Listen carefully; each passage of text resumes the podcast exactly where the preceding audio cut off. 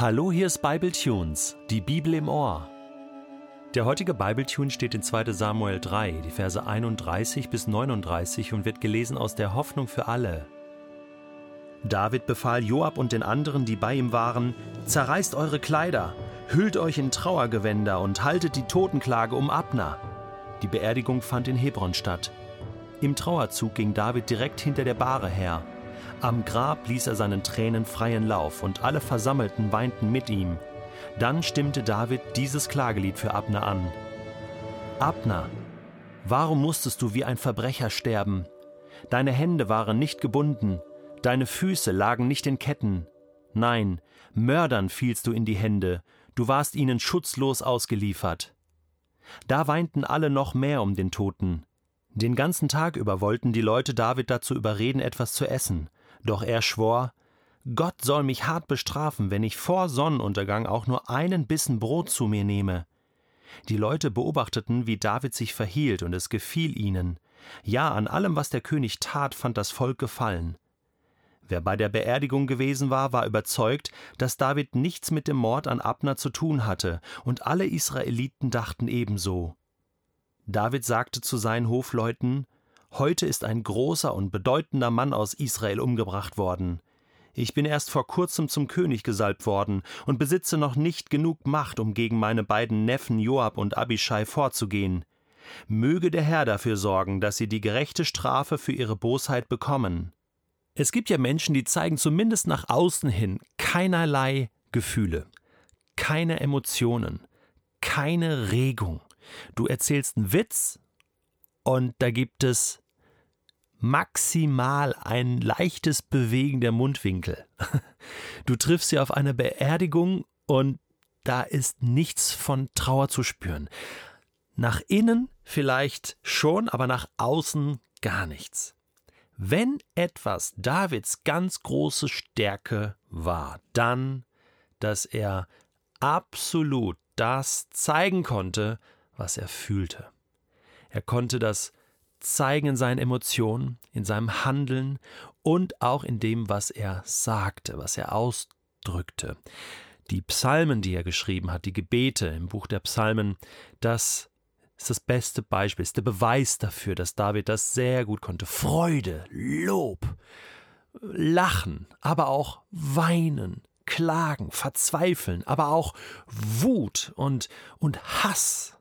Emotionen, das, was tief drin ist, da hatte David so ein Ventil dran rumgeschraubt und das kam dann wirklich raus, 1:1. Das gefällt mir so an David. Das gefällt mir wirklich, weil mir fällt es auch manchmal schwer, diese Gefühle so zu zeigen, wie ich sie innen drin fühle. Geht dir das auch manchmal so? Oder bist du eher so ein Emotionstyp wie David? Ich meine, das ist eine absolute Stärke, denn die Trauer, die David hier hat und die er hier auslebt vor versammeltem Volk, die ist absolut echt. Und alle nehmen ihm das ab. Die Rede, die er hält, und dann heißt es, und da weinten alle noch mehr um den Toten. Also David steckte mit seinen Gefühlen, mit seiner Trauer die anderen auch noch an, und das war so authentisch und deswegen haben die Leute ihn auch gemocht. Das heißt ja hier, das ist so ein Zwischensatz, sehr, sehr interessant. Die Leute beobachteten, wie David sich verhielt. Und es gefiel ihnen. Ja, an allem, was der König tat, fand das Volk Gefallen. Ich meine, das ist das Schönste, das Beste, was einem König passieren kann. Jemand, der Regierungsverantwortung hat, einem Staatsoberhaupt. Jedes Staatsoberhaupt wird genau beobachtet. Und wenn es dann heißt, das Volk findet Gefallen daran, dann ist das eine gute Botschaft. Dann heißt das, dass jemand wirklich angenommen wird, verstanden wird, dass man jemanden auch vertraut, dass man jemanden gern hat. Und das ist eine wichtige Basis für Menschen, die Verantwortung für andere Menschen haben, dass da eine gute Chemie ist.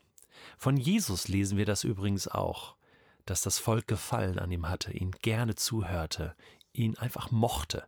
Auch von den ersten Christen in Jerusalem lesen wir das. Das ist doch eine tolle Eigenschaft, wenn Menschen über dich sagen, hey, ich bin eigentlich total gerne mit dir zusammen, können wir nicht öfter was abmachen?